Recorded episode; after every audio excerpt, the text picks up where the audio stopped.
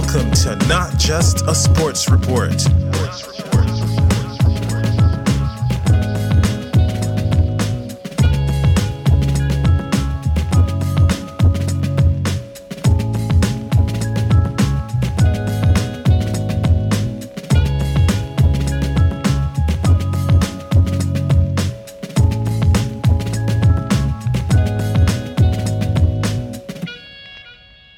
Howdy, partner, and welcome to Not Just a Sports Report.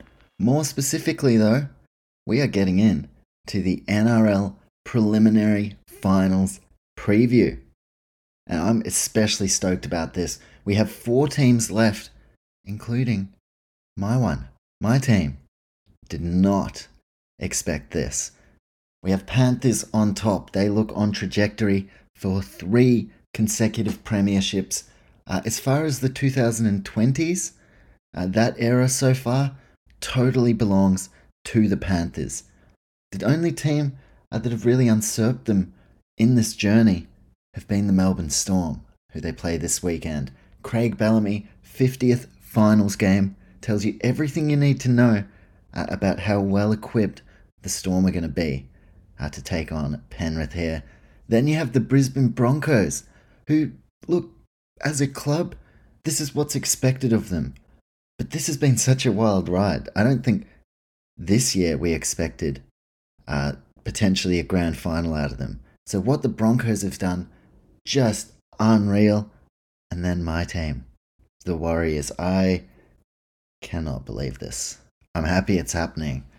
And I'm so proud of the team, the coach, the fans, everyone. Holy.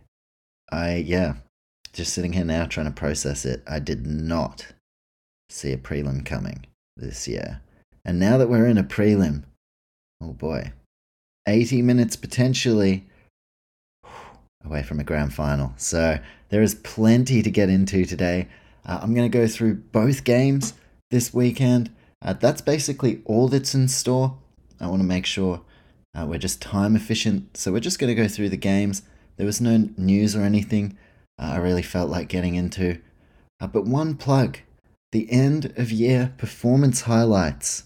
Uh, that podcast will be out on Monday, and essentially that is the Not Just a Sports Report answer to the Dally M's. I just don't give awards out, and the players aren't aware uh, that this actually exists. So I felt a bit wanky calling it anything like an award, so we're calling it Performance Highlights. It's an end of year podcast Going to go through Player of the Year, Team, Coach of the Year, uh, Most Improved, all sorts. So it's going to be a lot of fun. And yeah, I'll be revealing the Not Just a Sports Report Player of the Year, of course, the Rising Star for 2023 as well. Last year, uh, that was taken by Jeremiah Nanai. So keep your eyes peeled on Monday for the end of year podcast. And on Sunday, I'll be releasing the weekend wrap. So today, all about the preview for the prelims. Sunday, uh, I'll be going through basically all the action and we'll know who's in the grand final. Right now, it looks like it's heading toward Penrith, Brisbane. But as a Warriors fan, I don't want to think about that. So, yeah, end of year pod coming up. Of course, all the categories were voted on by listeners of the podcast and followers of the page at Not Just a Sports Report on Instagram. Uh, so it wasn't just my opinion. Uh, a lot of people voted, and I was quite interested to see what people thought. So that'll be out Monday, weekend wrap on Sunday. But today, it's all about the preview. Let's get amongst it. NRL preliminary finals. Let's check the games out.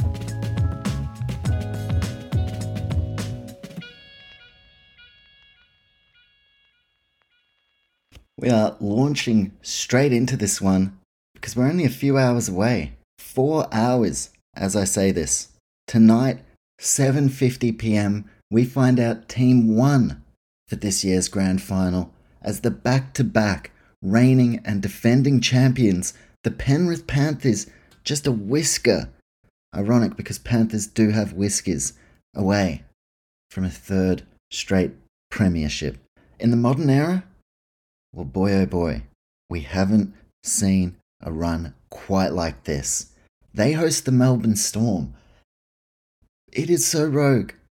Melbourne Storm are such huge underdogs. That is not how we've come to know the Storm in these big games. But that is the case here.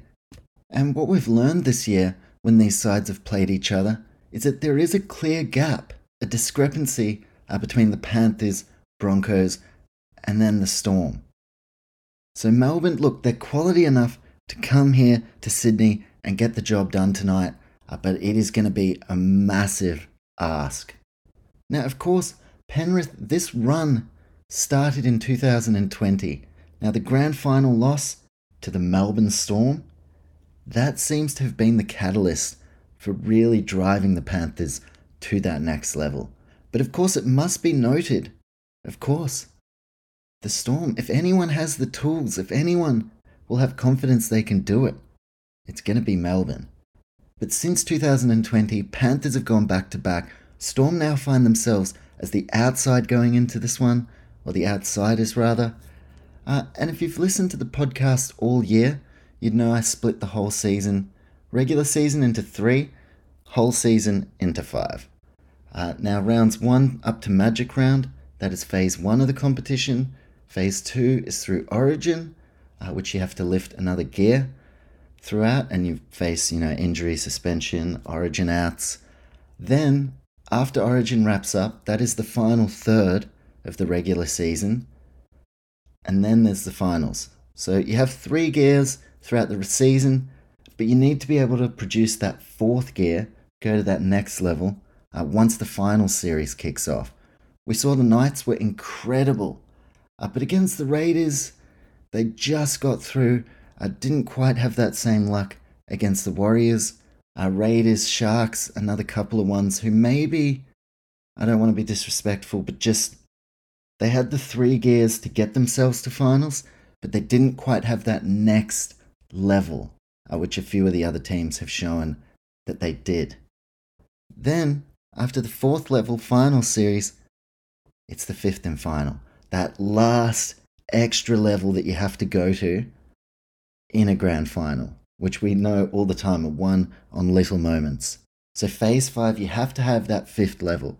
Trust me, I've won zero NRL premierships, so I know exactly uh, what I'm talking about.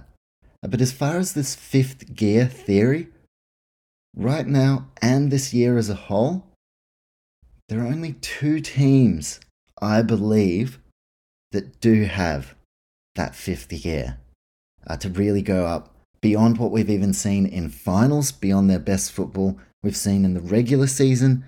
I think Penrith and the Broncos have that ability to save their absolute peak for the very last game of the season.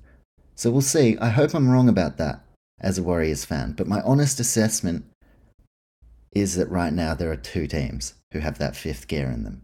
And we may see them have to lift to that in the prelim to outclass uh, some very dangerous opponents.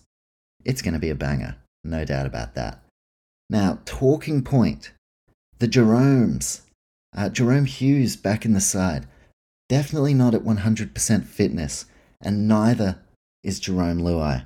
In fact, with his shoulder injury, the general consensus from people who kind of know uh, about that kind of medical side of things, which I am not in tune with, everyone is shocked that Luai has even been named here. Uh, I read a story, or I read a headline, I didn't even read the story. Uh, that is a bit of a red flag. Uh, but that Jarome Luai, all it's going to take is one little bump uh, to injure him again and rule him out of potentially the grand final. So the Jarome Luai thing is easily the biggest talking point. He doesn't look 100% right to go. And if the medical diagnosis was to be believed from the club's statement, there's no way in hell he's going to be able to play here. And if he does, wowee. It seems like he's significantly underdone, but Penrith, they must know something we don't. Now, Jack Cogger has been named on the bench. I reckon they may start him and just use Jarome Luai if they absolutely need him. But uh, yeah, I find it very interesting that Jarome Luai has been named to play. We'll find out in a couple of hours uh, whether he is going to start. Is it a smokescreen? And if he does play, uh, that is going to be one of the biggest focuses. Now, this is an injured player, but it's also not like Dylan Edwards coming in injured or, you know, Brian To'o or one of these other players. It's Jarome Luai, the ultimate antagonist. You better believe those Storm players are really, genuinely, they're not going to want to like injure him. But as far as this game, if he takes the field, they are going to want to inflict as much pain as possible on him. And if he's already carrying a significant injury, he is at a lot of risk. So it's a big play. Jack Cogger on the bench. We will know with hindsight uh, the Luai does start, but he's going to be a massive target. I do wonder uh, with Big Nelson, Asofa Solomona, we've seen him on the edge at times. Uh, do the Storm potentially start him on that edge and just run him at Luai if Luai starts the game? Or Big Ali Katoa? Storm are going to send a lot of traffic his way. And Luai has proven that he is a class player. And I'm sure if he does play, he'll give a great account of himself. But massive question marks around this. So that is easily the biggest talking point. Uh, one of the other big talking points the coaches. Ivan Cleary just quietly humming along toward a third straight premiership. He's already etched his name in the history books, uh, but with each passing season, the legacy of Ivan Cleary gets stronger and stronger. And you want to talk about a premiership legacy? Craig Bellamy, this is his 50th finals game coached. Some coaches are lucky to get 50 games coached full stop. We got to enjoy Craig Bellamy for however long we have him. Maybe next year will be his last. Let's enjoy Bellyache. And obviously, both coaches going to have their own plans, their own ideas uh, as to how they can have their path to victory. Now, looking across the teams, as I mentioned, Jarome Luai named, Izack Tago also named. He's been one of their best when he's been on the field, but there seems to be like an injury issue. He's been out quite a bit, so you would have to imagine Izack Tago also below 100%. Luke Garner on the bench, we saw him come into the centres uh, a couple of weeks ago. So, yeah, a few question marks, not just on Luai, but Tago as well. But if they take the field and they are even close to 100%, well, bloody hell, you got to have them out there. Nathan Cleary, his fingers so sore, maybe from, I don't know, liking Mary Fowler's Instagram posts. I joke, I'm sorry. Uh, but Cleary, he's good, his fingers are good. The doctors were like, mate, well, I wasn't there, but I'm sure they're like, mate, your fingers are fine. It's all good. You can play. But Cleary's tough as nails. Uh, you know, I back in my uh, junior days, a jarred finger, and I'm like, I'm not going to training. I can't go to training. I got a jarred finger. I even remember my friend who's a physiotherapist was like, I can literally put that back into place now. And I was like, yeah, but we're hanging out. Why don't we just keep hanging out? Uh, so, yeah, Nathan Cleary, it's that mentality to push through pain, which a lot of these Panthers have, uh, that really separates them from the rest of the pack. Now, having a look at the teams for the Storm. Jahrome Hughes, he is back in. Uh, so Tyran Wishart moves back to the bench. No Xavier Coates still. So Reimis Smith on the wing. Uh, we have seen the Storm last few weeks tinker with Harry Grant coming off the bench. Can you afford to do that here? Plus, Bronson Garlick, who had been starting, he is out of the side. So I don't know if they would go Wishart starting. And I mean, Harry Grant misses the first 20 minutes. Penrith score a couple of tries. Good luck chasing that down. So I think we'll see Harry Grant start. And yes, some pretty interesting teams, especially, you know, how close are some of these guys like your Jeromes and your Tongos from actually being at full fitness. Let's get on to stat attack though, courtesy of my main man, David Middleton and NRL.com. Panthers, this one will be no surprise. They've won their past seven finals games, back to back premiers after all. They are four from their last five against the Melbourne Storm. So they've had the wood recently. Uh, both times this year, there was definitely a gap uh, between the teams. And I remember one of the games uh, at Marvel Stadium, I highlighted the front rowers and how I said the middle of the park was the key battle. For the Panthers, I actually thought in that game it was their two props off the bench who I was most impressed with Spencer Leniu, Lindsay Smith, I was going to say Collins, Lindsay Smith, uh, coming off the bench. At the start, Melbourne were really holding their own, giving it everything up against Leota and Fisher Harris. But then I found once Leniu uh, and Lindsay Smith entered the fray, they totally changed the momentum of the game. So, Storm, for the full 80 minutes, they have to be on. That's the only way uh, we've seen you can beat Penrith. You have to play the full 80 minutes and kind of hope for a little bit of luck along the way. Defend uh, like you've never defended in your life. Penrith, they require your best performance. Now, Storm have won five of their last six games at Accor Stadium, so do with that information what you will. And four tries in their last five meetings. Stephen Crichton loves a meat pie against the Storm, and when it comes to finals, when it comes to these huge stages, Stephen Crichton, more often than not, produces an iconic moment. Uh, so he'll be someone Storm will have to shut down. And some other matchups across the park. Our fullback, Dylan Edwards. You only have to look at that game against the Eels toward the back end of the regular season. No Dylan Edwards. Panthers look significantly different. And I know there are so many guys when you talk about uh, this dynasty that Panthers are building, there are so many guys you have to speak in depth about. But one of the most key cogs to the machine is Dylan Edwards at the back. And with each passing season, he's adding more strings to the bow, and we're seeing a much more complete Dylan Edwards uh, to the point where this year, some people were pushing for him uh, to play fullback for the New South Wales Blues. So he is as important as any Penrith player. And for the Storm, Nick Meaney. Uh, Ryan Papenhuyzen, of course, out for the season. We only saw a very, very small glimpse of him. Nick Meaney has held it down all year. This is the biggest game of his career. And he's kind of like a Dylan Edwards player. I think Edwards now has kind of transcended beyond just a reliable, hardworking role player and he's transcended into elite world class fullback.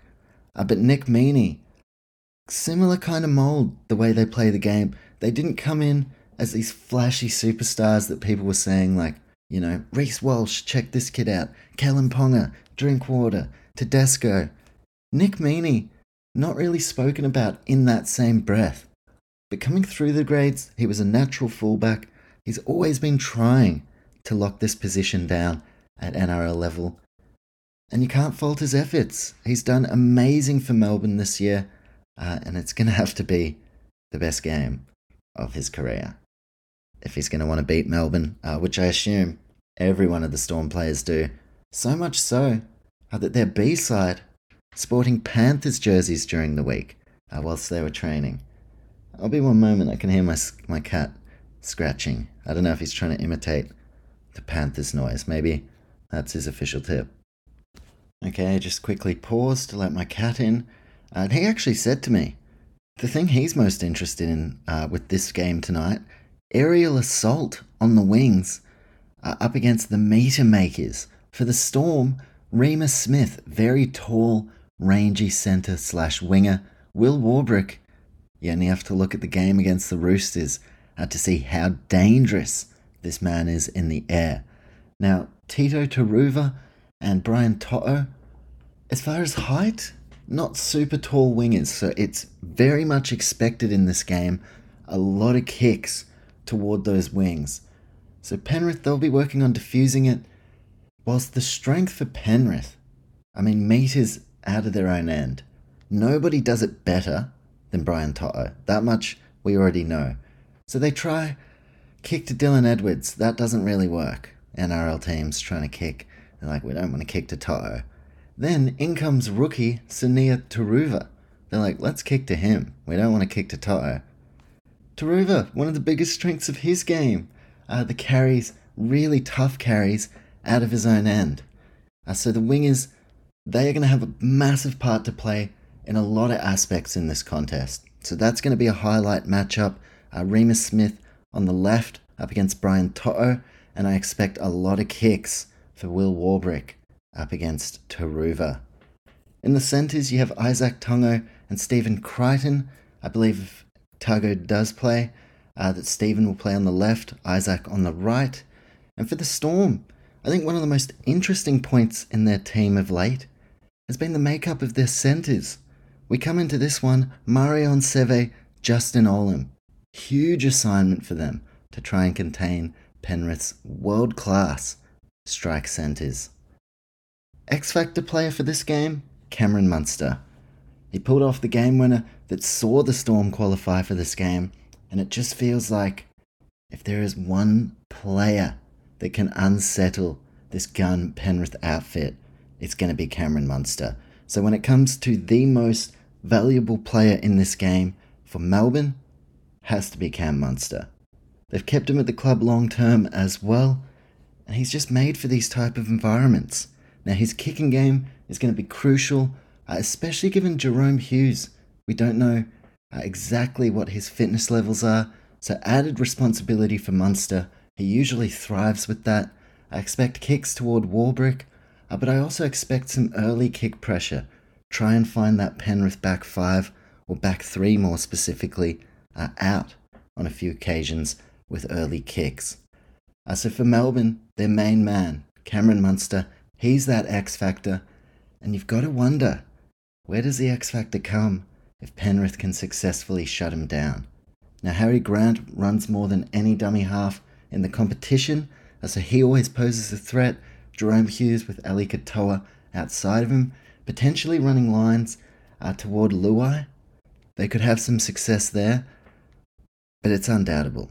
Cameron Munster is the man for the Storm in an era where they've had a lot of men Slaters, Cronks, Cameron Smiths, Greg Inglis. But now, there is one focal point, there is one man, and he goes by the name of Cameron Munster. So, as always, massive game here for him tonight. Jarome Luai for Penrith. Uh, I spoke about him.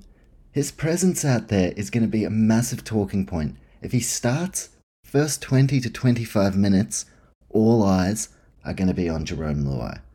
Still really interested to see whether they make the late switch. Jack Cogger comes into the halves. And this is one I guess we'll know with hindsight. I can't break it down too much in the preview because we don't even know 100% if Luai is going to play. But on the Weekend Wrap podcast, we're going to be talking all about it. So that definitely one of the main focal points, Jarome Luai. And the main man for Penrith, Nathan Cleary, very clearly.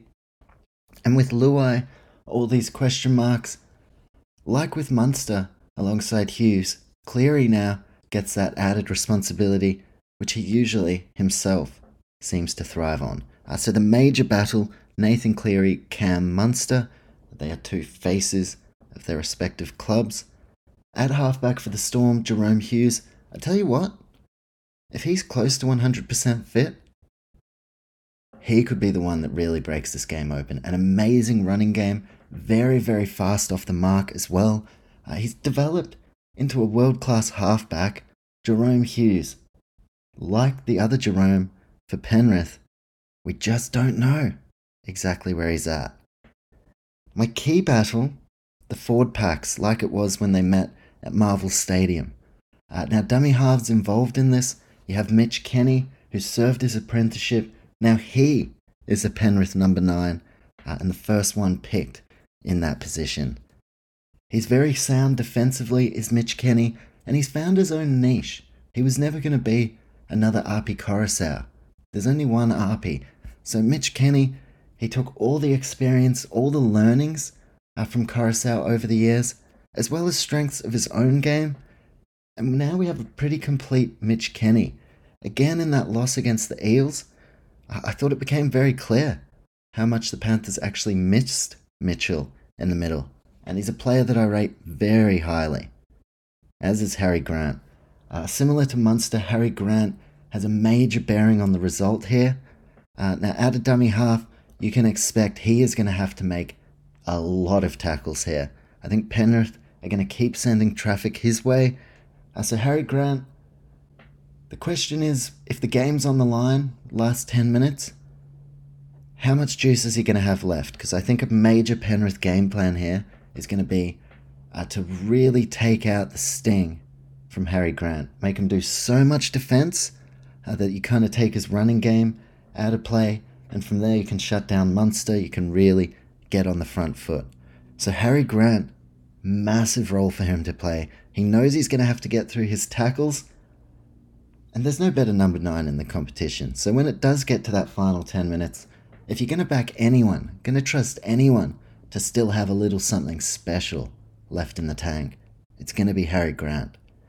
It's a bit of a madman, too, bit of a hothead out there, so yeah, I expect a very physical, very personal encounter. I think these two tides, as they say, are going to take this matchup very personally, given previous history. Now, the front row. I highlighted this battle when these sides met earlier this season, and again, it is crucial. For Melbourne, it's just seemed like maybe they're one short in that middle to go to that fifth premiership gear. Whereas Penrith, they have it all sorted. Right now, the benchmark of front rowers James Fisher Harris, Moses Leota. It doesn't get better than that. They are the back to back reigning premiers. They are the pinnacle of this competition as far as front rowers. Then you have Spencer Leniu, a departing player, off to the Roosters next year. We've seen how much impact he has off the bench. Lindsay Smith, career best year. He's finding himself now regularly in this rotation, and with Spencer Leniu on his way out, Lindsay Smith, he is he's one to watch. I'm a big fan of Lindsay Smith, and they've also got a young guy, Liam Henry, who's not playing here, uh, but I think once Spencer Leniu departs the club, we'll see a bit more of Liam Henry as well. So the production line keeps on rolling. That is just an elite front row rotation. Whilst for the Storm, it's going to be up to Big Tui, Christian Welch, the captain, Tariq Sims, and most notably, Nelson Asofa Solomona. I think he's going to be out there to go after Luai. If Jarome Luai's playing, expect Big Nas to be targeting him. And as far as that battle in the middle, look, they may play him a little bit on the edge, but I think they need him here to compete with the likes of Fisher Harris and Leota. So for the Storm, it's no use having your game winning Munsters, your Will Warbricks who can finish a try, your Harry Grant who can create something out of nothing. It's no use having these guys if you're going to get dominated in the middle. So that is where it all starts as far as winning this game. That's why it's my key battle. Uh, as far as middles as well, the lock forwards, Isaah Yeo. Again, like Dylan Edwards, like Cleary, as important as anyone to this dynasty. And given how much we see uh, Yeo link up with his halves, create play, uh, we saw it with Api Koroisau last year. Now with Koroisau gone, extra responsibility for Yeo. Now here, with Jarome Luai under an injury cloud, I think we're going to see a lot of link plays through Yeo, uh, a lot of the play created through him. And I also think the best thing he has to offer, though, is just running the ball and tackling. In the middle, he just gets through that 80 minutes, consistently produces huge numbers. Uh, but here, I think, I think we're going to see him called on a little bit more uh, in trying to create some big plays. Whilst Josh King for the Melbourne Storm has transformed himself into a regular first grader and now a leader in this Storm pack. He arrived from the Knights, he's a very different player now. Biggest game of Josh King's career. Uh, on the edges, you have Scott Sorensen, Liam Martin. Not going to get much better than that. Now, again, if Luai starts, Scott Sorensen, his role is going to be to be in that enforcer, that Tony Carroll type, uh, who just makes sure Jarome Luai isn't getting bashed and battered very early on in the contest. So expect an aggressive Scott Sorensen. Liam Martin, I think it goes without saying, he's going to be aggressive. Uh, and if Nathan Cleary's like, ow, my finger, you better believe Liam Martin is that enforcer as well. Uh, so he'll have a massive role to play, will Liam Martin. He may even cross for a try. I tell you what, he doesn't mind a meat pie. You have Luke Garner on the bench. If something happens to Izack Tago or across the back line, Luke Garner I can fill in in the centres. Otherwise, you can play him uh, edge back rower. So Luke Garner, what kind of part will he have to play? Bet he's at least glad that he left the Tigers to be playing in a game like this. No shade though, I didn't mean that disrespectfully. Whilst the edges for the Storm, Trent Loiero, Kuana Dolphins Jr., has owned that position this year. He's come in, made it his own. Biggest game of Loiero's career, no doubt about that. My man, Eli Katoa, came from my side, the Warriors. Really happy to see the success he's having on that right side of the park. And if Luai does start, big Katoa. Ooh, watch out, Jarome. And then you have Tom Eisenhuth on the bench, similar to Garner. I can play in the edge back row, can play in the middle, uh, and can also play in the centres. Tom Eisenhuth, never going to let anyone down. So you've got some pretty handy forwards and pretty handy bloody players across the entire park. This makes for a fantastic way to kick off the prelims. Final thoughts? Penrith were my tip to win in the preseason. I hope I'm wrong. I hope the Warriors win. But I'm going to stick with that. I very rarely go against Penrith. I think I have three times this year against the Bunnies, and that actually proved to be right. Against the Cowboys, the first time they met, that proved to be right. Uh, if you, you know, want to congratulate me at any stage for that, go ahead.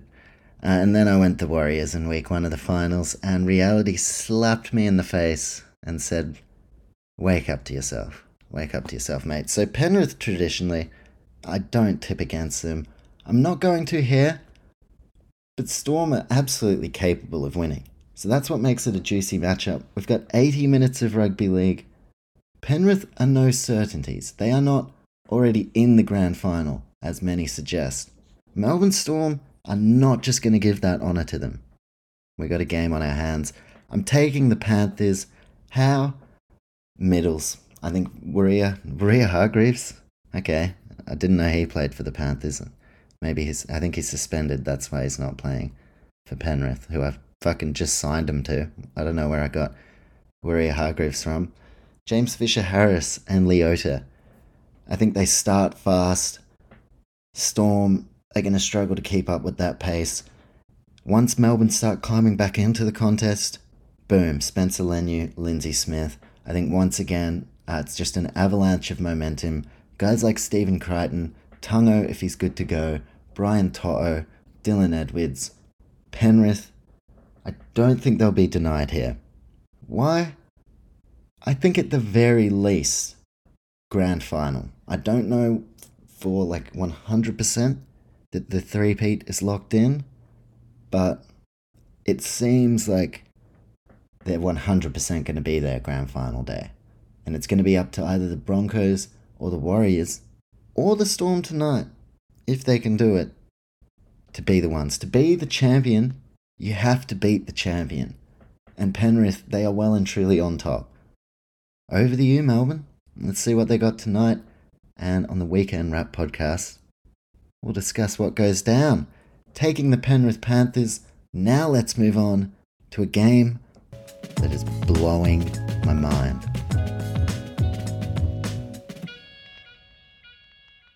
I feel very blessed just to even be able to preview this game. This game. My game of the weekend. Finals week three, preliminary finals. You know what that means. That is a grand final qualifier. And with that, at the very least, comes a highly enjoyable grand final week full of dreams of what could be. This is a big one.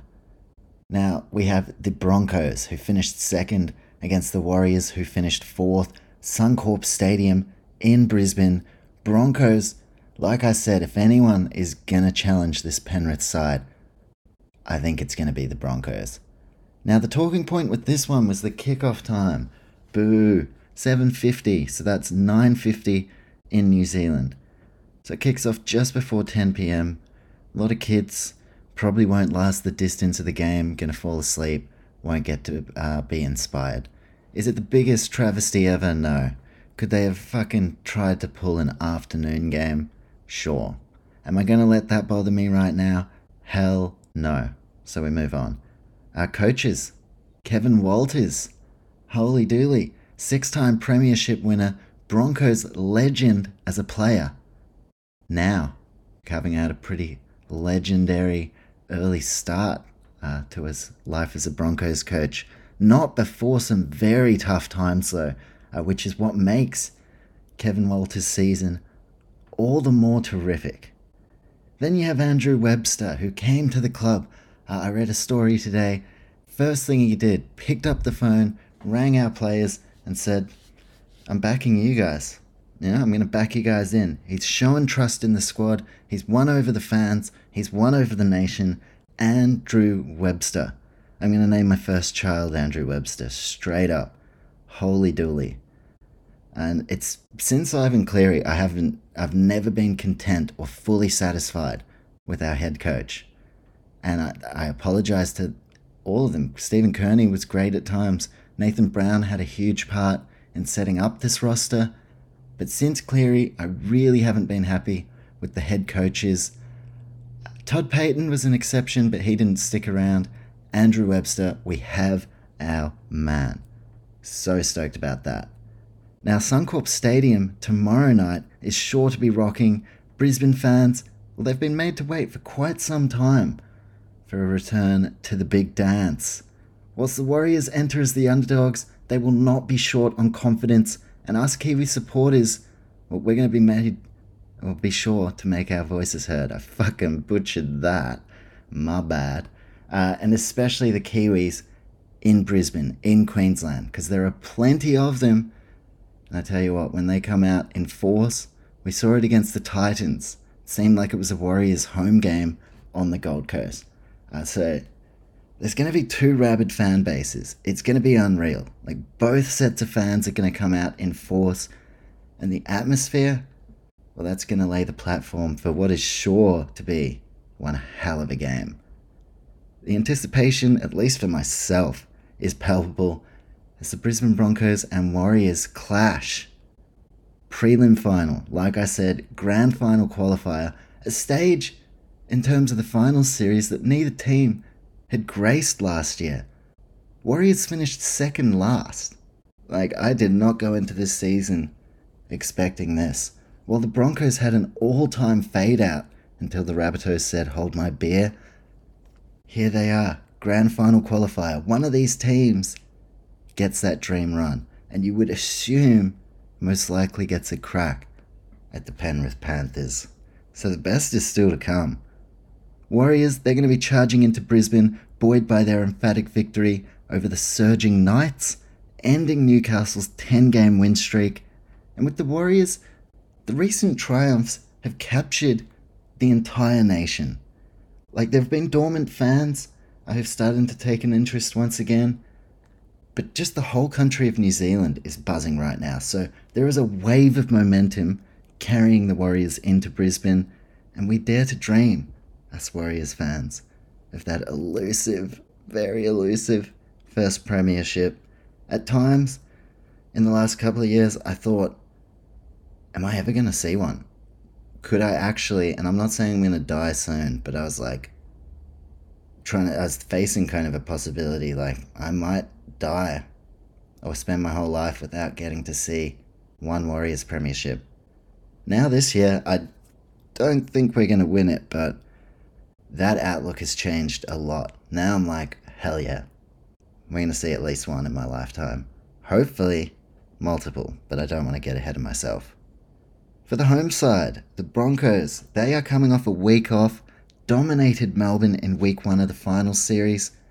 And whilst Brisbane's win left fans in awe and kind of reminded everyone of the glory days of the club and what the Brisbane Broncos have traditionally known to be, uh, it was just remarkable.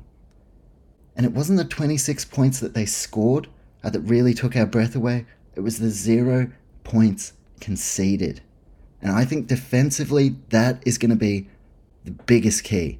Their mindset in defense, Warriors are going to find it very, very hard to crack this Broncos side. Now, for Bronx, 2006, their last premiership, and of course, the heart wrenching loss in the 2015 grand final. They seem both like a while ago, though, almost like another lifetime ago. But the pain of last year, being in the top four and sliding all the way out of the eight by the time finals roll around, that is still felt within the four walls of the club. Now, the Broncos this year, all the pressure under their coach, under the players, they could have buckled under the weight of expectation. But instead, Brisbane have produced a 2023 season that is more reminiscent of sides filled with legends past rather than this young side that had been scarred by things like the club's first ever wooden spoon. It's an amazing bounce back. Now, Broncos do have the facilities and the resources, so it should be happening. It's still, it should be happening, but it doesn't take away uh, from this actual accomplishment, especially given their form has been consistent all the way through. I mentioned I split the season, uh, regular season, into three. Cannot fault them in any area across the regular season. We come into finals 26 0 against the Storm. That is an A plus pass mark. So I've loved it from Brisbane. It hasn't just been a side that has the talent to win it, they've put in the work, and now they actually have the runs on the board from consistent top flight football to challenge for the Premiership. If I was a Brisbane fan, I would be so excited, but I'm not. So fuck him. I am excited though, but for the Warriors. Back to the Broncos though. And when they were at their lowest point, only then did they reach out to Kevin Walters to take the helm as head coach. Kevy wanted the job. Seemed like, you know, once Bennett first was leaving the club, Kevy would have loved it. So many times the role was up for grabs. They gave it to Seibold. Uh, they gave it back to Bennett at one stage. There were all sorts of things going on. Anthony Griffin got the nod, Ivan Henjak. Only once the Broncos were on their knees, coming off the worst era in the club's history by a huge stretch, did they say, All right, Kevin, we'll give you the job. And it took a little while. It did. The last couple of years weren't fantastic for the Broncos. But now, here they are, one game away uh, from the grand final. You've got a coach. That was his priority all along. It, we all knew it. Kevin Walters, he would have coached the Cowboys, the Titans, he would have coached anyone. But we knew where his heart lay, and that's with the Broncos. So there's definitely a lot of power with that. And as recently as this year, Kevy's coaching was brought right into question. I think we can well and truly put those criticisms and those questions to bed. Kevin Walters is the man for the job. I'm so happy for him. I hope he gets heartbroken here. I really do. He already has six more premierships than the Warriors do as a club. So you've had enough, Kevy. Stop it. But yeah, just like as a neutral point, trying to take my Warriors hat off, I could not be happier for Kevy. It looked a couple of stages there like he was just going to be the victim of where the Broncos were at, the intense media scrutiny, and like he was going to get chewed up and spat out by Brisbane, which would have been an ugly mess given that he's a club legend. Here he is, like I keep saying, one game away from the grand final. And if you're a player and you have a coach who's won six premierships, if he's giving you some advice, you are listening. No doubt about that. In contrast, well, Warriors, we've never ex- been expected, other than maybe when we first came into the comp, uh, to really be a powerhouse, to be in this position. We've only had one finals appearance since 2011, that being a week one loss. And just quietly, on 2011, Shaun Johnson's first season, preliminary final. The team go down to Melbourne. Melbourne Storm looked like the frontrunners for the premiership that year. Very late in the game, Shaun Johnson, Lewis Brown, Lewis Brown try, Warriors grand final. I was still very young, so I I mean I wasn't very young. I was old, definitely old enough to remember, but it's been so damn long. I was a kid then, and now I'm like 27. So it's pretty wild. It's pretty wild. If we can get back there, I'm gonna lose my bloody mind. And that is one of my fondest all-time Warriors memories. That Shaun Johnson passed to Lewis Brown in Melbourne. Now, on to the actual game side of things. Saturday, it's happening tomorrow. Holy cow. Cowbunga, dude. Eat my shorts, Brisbane. It's going to be epic. Uh, both sides have named the same 17, so that's great. I mean, both sides, the teams that played last, well and truly earned their spot for a game like this, so I'm glad. No suspensions, no injuries, all these players, they get what they've earned. Uh, fullbacks, I mean, they are arguably as important as any position on the field. Reece Walsh returns to Brisbane from the Warriors. Of course, major talking point here Reece Walsh up against his old club, the side that gave him his debut. Now, Reece Walsh has killed it. I don't think there has been a better fullback in the comp this year. And in fact, when I threw it to a vote uh, for the end of year pod, a lot of people agreed. So it hurts. It does suck. I'm like, damn, seeing Reece Walsh to play uh, the way he is. But family's important. Like he needed to be there to be close to his kid. And whilst we can see Reece Walsh and say, this is unbelievable, I wish we had him in Auckland this year. Away from his family, we may not have gotten the Reece Walsh we've seen at Brisbane. So it seems like a natural fit. I mean, it has been a natural fit. And Reece is the biggest danger as far as points being created, as far as breaks being made. Reece Walsh sweeping out the back. Warriors, especially on those edges, guys like Rocco Berry and Adam Pompey, they're going to have to be very careful. And it's wild because if Reece runs the ball, he's so hard to stop. But if he decides to pass it to anyone, if he gives it to Adam Reynolds, Reynolds can come up with something. Jordan Riki can run a hard line. Tony Staggs, Selwyn Cobbo, they seem like they were made for a big stage like a grand final qualifier. Reece Walsh, he's the one that really executes a lot of these plays. Warriors will have a game plan, but it's one thing having a game plan, and it's another thing altogether stopping Reece Walsh. That is what we have learned over the course of this year. On the opposite end of the field, CNK, Charnze Nicoll Klokstad, my man. Now you ask most fan bases in the NRL, which NRL fullback would you take if you could have him at your club? And the two options were Charnze or Walsh. Pretty much everyone's picking Reece Walsh. You ask Warriors fans, who do you want as the Warriors fullback? Charnze Nicoll Klokstad every single day of the week. He wants to be in that Warriors jersey, and I'm not saying that in any way to throw shade at Reece Walsh. Reece Walsh, I think, like I said, very natural fit at Brisbane. Uh, his best football is coming because he's happy off the field, uh, which is important. But Charnze bleeds the Warriors. He never wanted to leave the club in the first place. We've brought him back. That fullback jersey is his. And look, we had Roger Tuivasa-Sheck coming back next year. Hell yeah. And it really sucked losing him. It was like, damn. But also, he was giving the best years of his career to a club that was severely underachieving. So I was okay to see him go, but it was like, who's going to come in? Then we signed Reece Walsh, and I already knew about Reece Walsh before he hit the NRL. So I was very excited about this signing. Then Reece Walsh leaves, and it's like, damn, this fullback thing is starting to get pretty tricky. Charnze Nicoll Klokstad answers the call, now one of our most important players, so much so that next year when RTS does return, that fullback role it's chance to keep. So CNK is my guy. I am such a massive fan. And whilst Reece Walsh, he has a lot of threats with ball in hand, Charnze has added a lot to this game, or to his game rather. uh, more than just workload. Now, especially with that right side tip off to guys like Watene Zelezniak, he's becoming a real attacking threat. We saw him score the first try last weekend. Charnze. He almost ran for 300 metres. One metre short, 299.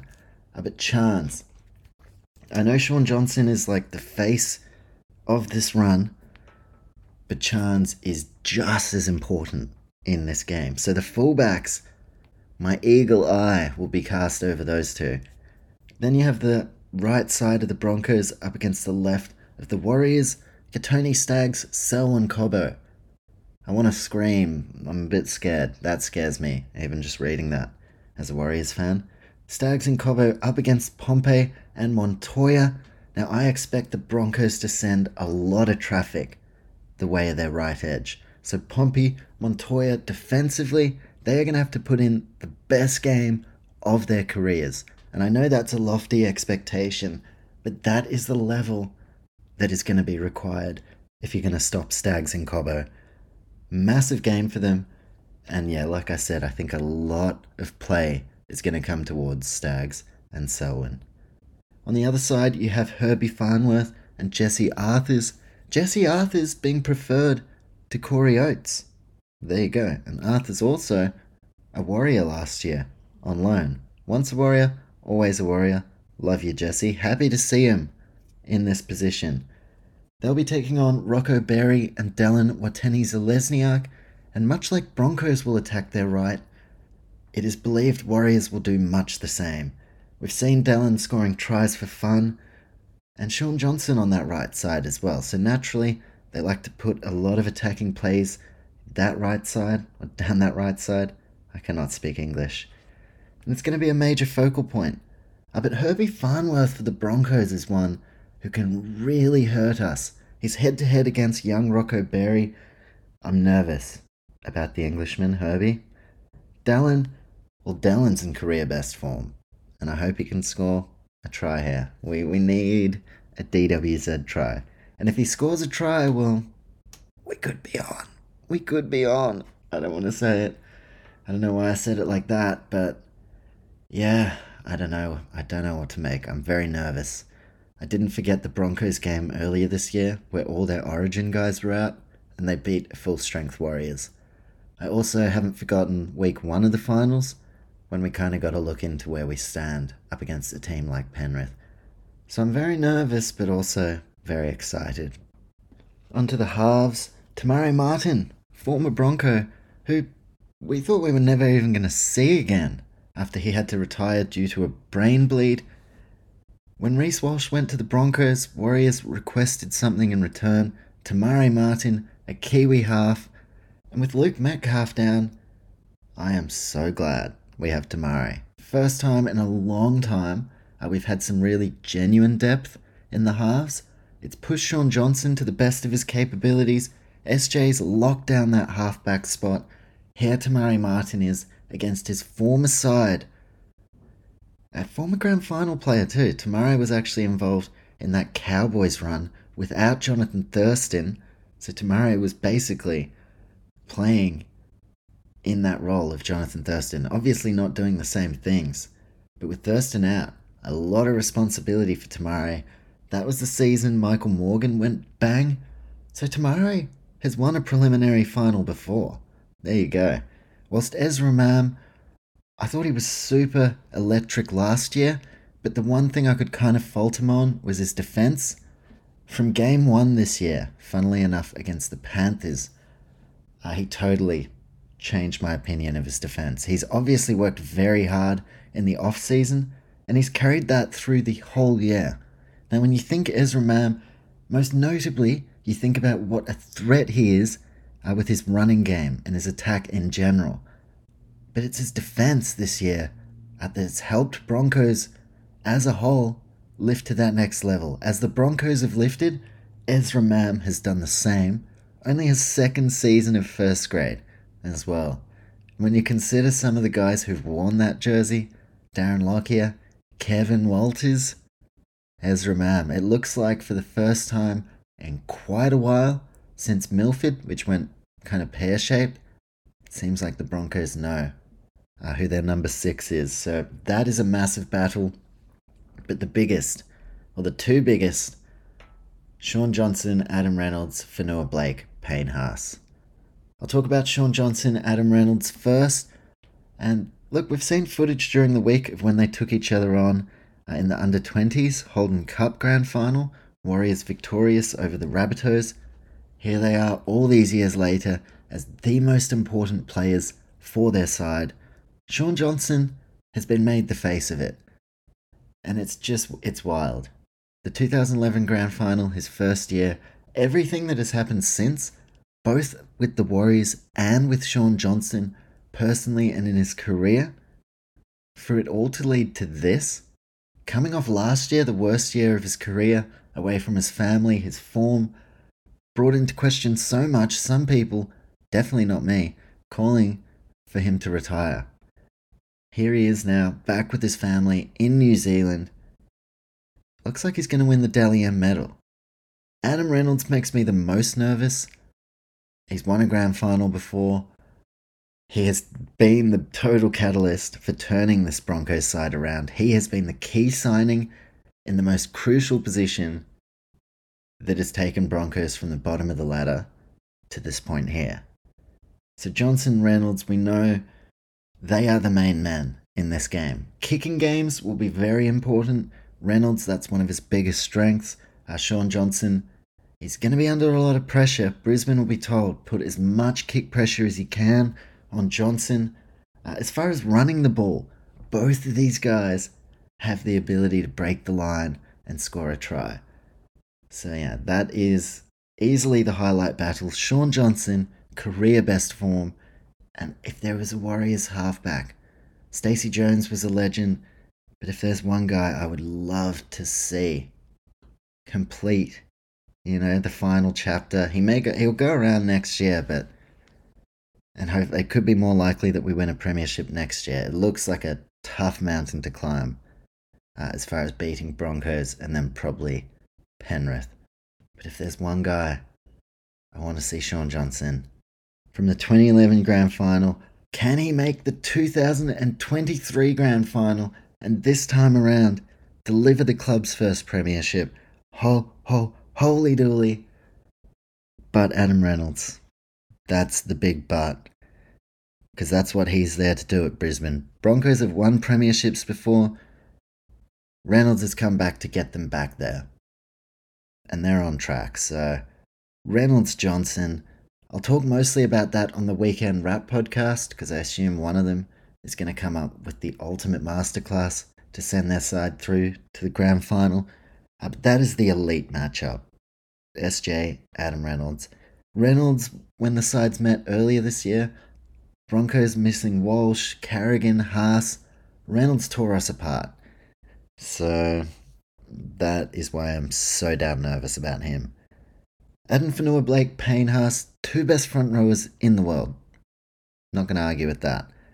Fonua Blake, close to the line. We saw that try he scored uh, last weekend. That footwork at the line, the ability to offload. He is such an attacking threat. Very hard to contain. Broncos, that'll be the Ford Pack's number one job. Contain Addin Fonua Blake very much the same on the Warriors side. We need to contain Payne Haas, who has that ability to play the full 80 minutes. He is the cream of the crop as far as front rows, and it would be the ultimate addition to this legacy he's building to get that premiership and do it at the Broncos. But if there is any front rower that can rival Payne Haas right now, it is Addin Fonua Blake. So whilst Johnson and Reynolds is a matchup we will be watching, whilst Walsh up against Charnze will be a matchup we will be watching. Addin Fonua, Blake, Haas, that is where my bread is buttered. Then you have Pat Carrigan, the heart and soul of the Broncos, number 13. Captain for the Warriors, heart and soul, number 13, Tohu Harris. Uh, now, Carrigan, what he adds is a lot of communication on field, unshakable defense, fantastic running game, whilst Tohu, tough as nails, but as far as that ball playing element, Tohu, that is a specialty of his. I think it is where we could potentially gain an edge. Now, Carrigan is such a workhorse, never going to let anyone down, but I really feel like Tohu adding that extra ball playing playmaker. If guys are looking towards Johnson in defense, boom, Tohu, he can come up with the play. And then you have Dylan Walker, uh, who can also play that ball playing middle role. That's a massive point of difference for the Warriors. But that's my heart and soul matchup. Pat Carrigan, unbelievable performance this year. He is that heart and soul that drives this team. Was Tohu the exact same? This is my game of the round because some of these key battles are just as good as it gets. With, most likely, the winner to get the right to face Penrith. Blimey, the Warriors are in. I can't believe it. I still actually cannot believe it. I just did not see this coming going into this year whatsoever. I would have been happy if we finished eighth. I just wanted to make the top eight. And judging what I saw last year, second last finish, top eight seemed like a bit of a fantasy. Preliminary final weekend, beating the Broncos seems kind of like a fantasy. I am ready once again to be pleasantly surprised. Holy dooly. Other key players for Brisbane Tom Flegler in his last year at the club, off to the Dolphins. He'll be mixing it up alongside Haas, going against Fonua Blake and the Warriors forward pack. And Haas can't do this all alone, neither can Carrigan. That's a massive game for the banana farmer looking to qualify for his first grand final, much like many of his teammates and great friends in this side. Kurt Capewell, though, he's a two time Premiership winner. He's been at the Panthers, he's been at the Sharks, here he is at the Broncos, uh, one of the early signings when Kevy came to the club, a Queenslander. Here he is. He's a key player. He knows what it takes to win a grand final, so he'll be big here for the Brisbane Broncos. Jordan Riki, a Kiwi, damn, playing in the Broncos side. Uh, he's someone that can cause us some trouble. And Billy Walters, coach's son. He has been remarkable in the number nine this year. Uh, he has to be mentioned as a key player for the Broncos. Whilst for the Warriors, our dummy half, uh, he is equally as key, if not more. Wade Egan. Came over to us from the Panthers. I was stoked when we signed him. Always saw the potential. This year, everything I thought Wade Egan could be, he has been, and so much more. Now, a lot of the stuff Wade does, it doesn't really reflect on the stat sheet but when he's out there, his service, the decision making, the timing from acting half, it's all so on point. And as he started to have a bit more time in that Warriors jersey, develop into one of our leaders, he's had time now to build some combination uh, with the guys who've been at the club previously, but also the new guys who've come in. Wade Egan, we are only just at the tip of the iceberg for what he can do. Uh, so in a big game like this, Wade Egan, I believe he's going to be one of our most essential. Mitchell Barnett, uh, we've signed a lot of epic guys this year. Every time Barnett has played, I have frothed it. Stoked about the Barnett signing. Can play on the edge, has been playing in the front row. And again, I mentioned Payne Haas, Tom Flegler. Mitchell Barnett does not take a step backwards. He is game, he is totally up for this, and he has a bit of X Factor himself as far as busting through the line and doing a little bit extra, more so uh, than just your usual front rower. Although they're not going up against your usual front rower, you're going up against the pinnacle in Payne Haas. Uh, but Mitchell Barnett, love what he's brought to the club. Very much the same for Jackson Ford. Going into this year, I didn't know if he would be in our 17. He has locked down that starting back row position. And in a game like this, if Broncos don't get the jump on us and do what they did to Melbourne, in those late stages, if the game is on the line, that is where Jackson Ford plays his best football. When he's under fatigue, you know, when the guys have just barely any gas left in the tank, that is when Jackson Ford really comes to the party. So he seems like a really crucial player uh, because of those traits, very resilient, and we're going to need him here in this prelim.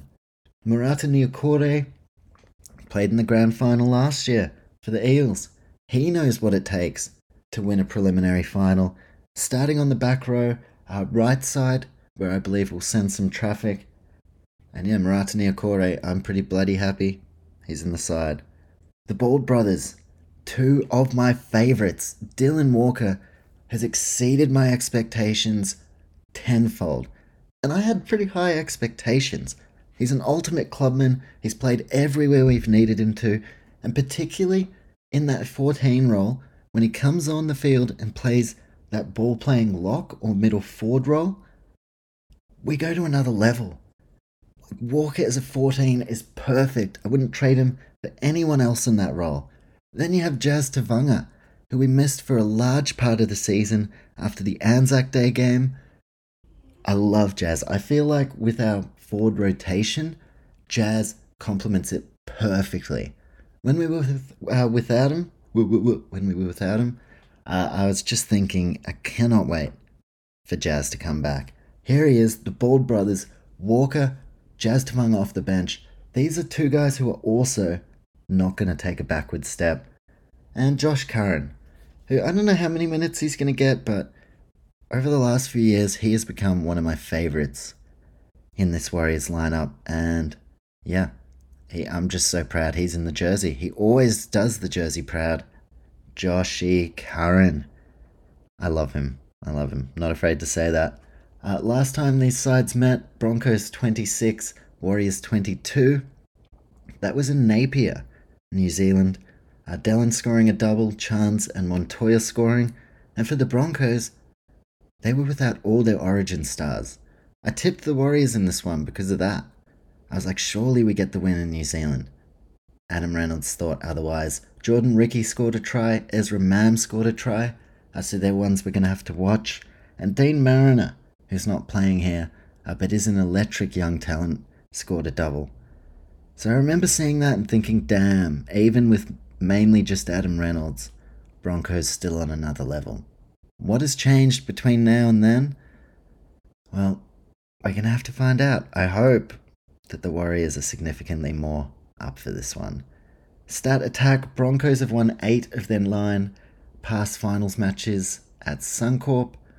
Uh, Warriors winger Marcelo Montoya has scored in three consecutive games against the Broncos. Marcelo Montoya, signed by Nathan Brown after getting cut from the Bulldogs. What a player he's turned out to be. Broncos winger Selwyn Cobbo has scored 21 tries in his last 21 games at Suncorp Stadium. Piss off, Selwyn. Don't. Don't. Massive fan of Selwyn Cobbo, but hopefully he has 21 tries in his last 22 after this weekend. Warriors winger Dallin Watene-Zelezniak requires one try to equal the club's tries in a season record 23, held by Francis Meli on the tally. Uh, the Broncos have won only three of their past eight games at Suncorp.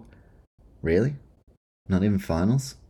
Really? Broncos have won only three of their past eight games at Suncorp. I swear. Well, fuck. If NRL.com telling, is telling me that, I'll take it. On to the next stat though. Broncos have won just four of their last 10 matches against the Warriors. I will also take that. I'll also definitely take that. Now my confidence is rising. I'm forgetting about how we were outclassed by pretty much solely Adam Reynolds. Cool. These clubs have not met each other twice in a season since 2019. Wow. There you go. Uh, two teams in the season remaining that I think have all five gears it takes to win a premiership Penrith and Brisbane. I think they are the two teams that have that extra level that it's going to take. But final thoughts I hope I am so bloody wrong about that. I'm sorry for being a little bit biased here, but forgive me. It's been a hot minute since Warriors have been in this position, and I'm going to go down on my sword. I'm going to fucking be cheering the boys on, throwing my full support for as long as this season lasts. No matter what happens from here, could not be prouder of the team. So stoked we have Andrew Webster as the coach, and this could just be the beginning of the Warriors uh, being a very strong team in years to come. So I am stoked, stoked. Holy crap. Now we're just one day away. Brisbane, to their credit, have made a believer out of me. Long ago as well, like halfway through the season, I was like, this is a genuine premiership contender. Over the whole course of the season, even before we hit finals, if there's one team that beats Penrith and claims that throne, Brisbane have shown that they are up to it. So, Brisbane, they deserve all the credit and respect here. They have every right to be confident if they should win this that they can beat the Penrith Panthers, and it would be a beautiful grand final. We've already seen the Panthers Warriors, we've already seen the Storm Broncos. Neutral fans, other than the ones cheering Warriors, bloody oath, thank you. Some people may want to just see the two quote unquote best teams go at it in the Panthers and Broncos. I hope Warriors are the ones to unsettle this rhythm. I hope they come in. I hope they turn this competition on its head. And I hope next week, all the way up to Sunday, I can dream of a potential first premiership this year. The year that, out of any, was the last I would have picked. Wild shit. My pick for this game, I'll give you my head tip, straight from my brain the Brisbane Broncos. I have far too much respect for their body of work. If I take my Warriors hat off and I give you the prediction from my brain, from my head, it is the Broncos. If I give you the prediction from my heart, that is the Warriors. I'm going with my heart. Like I said, I'm going all in. I'm dying on my sword. I'm backing the boys all the way. Full support. I do believe we can do it. At the very least, this game against Brisbane. We'll have to see though. I'm taking the Warriors. That's a bit of a head heart pick. Head Broncos, heart Warriors. Tomorrow night. Oh boy. I think we're about 26 hours away from the game. Who was counting though? So those are my tips. Those are the games.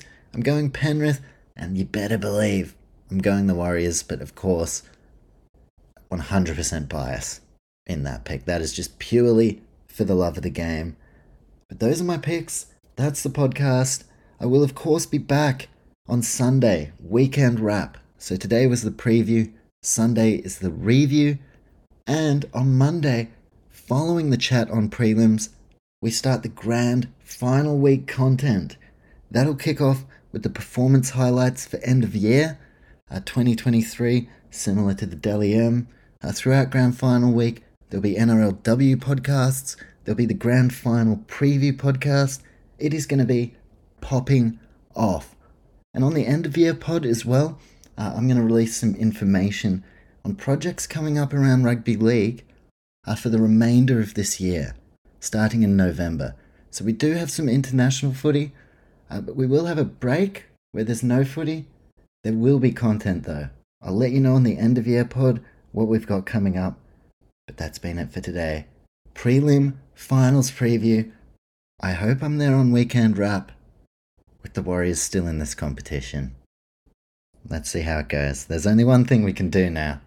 That is sit back, enjoy the footy. So thank you for listening. I really appreciate it as always. There really is nothing else to do now. But take care of ourselves and enjoy the bloody football. If your team is still in the mix, good luck to you. Up the Warriors, and I will talk to you soon on the Weekend Wrap Pod.